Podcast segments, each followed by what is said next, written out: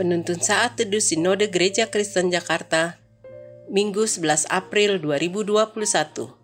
Menang dalam peperangan roh. Pembacaan Alkitab hari ini terambil dari Efesus 6 ayat 10 sampai 13. Perlengkapan rohani. Akhirnya, hendaklah kamu kuat di dalam Tuhan, di dalam kekuatan kuasanya. Kenakanlah seluruh perlengkapan senjata Allah, supaya kamu dapat bertahan melawan tipu muslihat iblis. Karena perjuangan kita bukanlah melawan darah dan daging, tetapi melawan pemerintah-pemerintah, melawan penguasa-penguasa, melawan penghulu-penghulu dunia yang gelap ini, melawan roh-roh jahat di udara. Sebab itu, ambillah seluruh perlengkapan senjata Allah supaya kamu dapat mengadakan perlawanan pada hari yang jahat itu dan tetap berdiri, supaya kamu menyelesaikan segala sesuatu. Indonesia memproklamasikan kemerdekaan tahun 1945. Kemerdekaan itu terjadi setelah penjajahan Belanda selama 350 tahun. Apakah kemudian bangsa Indonesia berhenti berjuang? Ternyata tidak. Indonesia harus berperang lagi tahun 1947. Saat itu Belanda melakukan agresi militer untuk merebut kembali kekuasaannya di Indonesia. Demikian juga dengan gereja. Sebagai anak Tuhan, kita juga belum berhenti berjuang. Yesus telah memerdekakan kita dari dosa, namun tidak otomatis kita berhenti berjuang.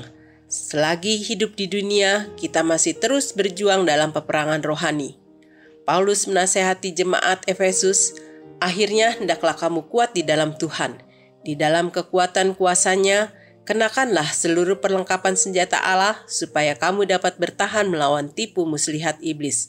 Karena perjuangan kita bukanlah melawan darah dan daging, tetapi melawan pemerintah-pemerintah, melawan penguasa-penguasa, melawan penghulu-penghulu dunia yang gelap ini, melawan roh-roh jahat di udara. Iblis berusaha untuk menjatuhkan anak-anak Tuhan.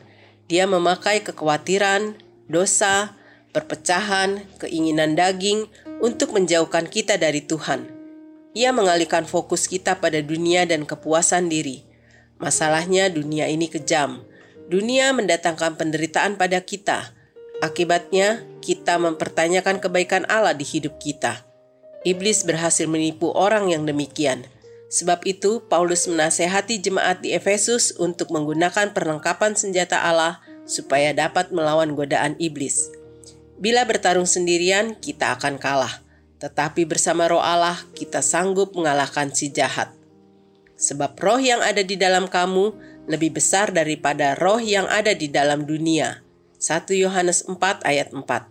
Karena itu, hendaklah kamu kuat di dalam Tuhan, di dalam kekuatan kuasanya. Efesus 6 ayat 10. Kuat dalam Tuhan artinya bergantung sepenuhnya kepada Tuhan, mengandalkan Dia dan mengenakan senjata yang diberikannya. Kita tidak tahu secara persis kapan musuh datang dan menyerang Ketika peperangan itu datang, berpihaklah kepada Allah. Gunakanlah perlengkapan senjata Allah. Jika melakukan kehendak Allah dalam hidup kita, maka iblis akan pergi. Hasil peperangan rohani sudah jelas, yaitu kemenangan Allah.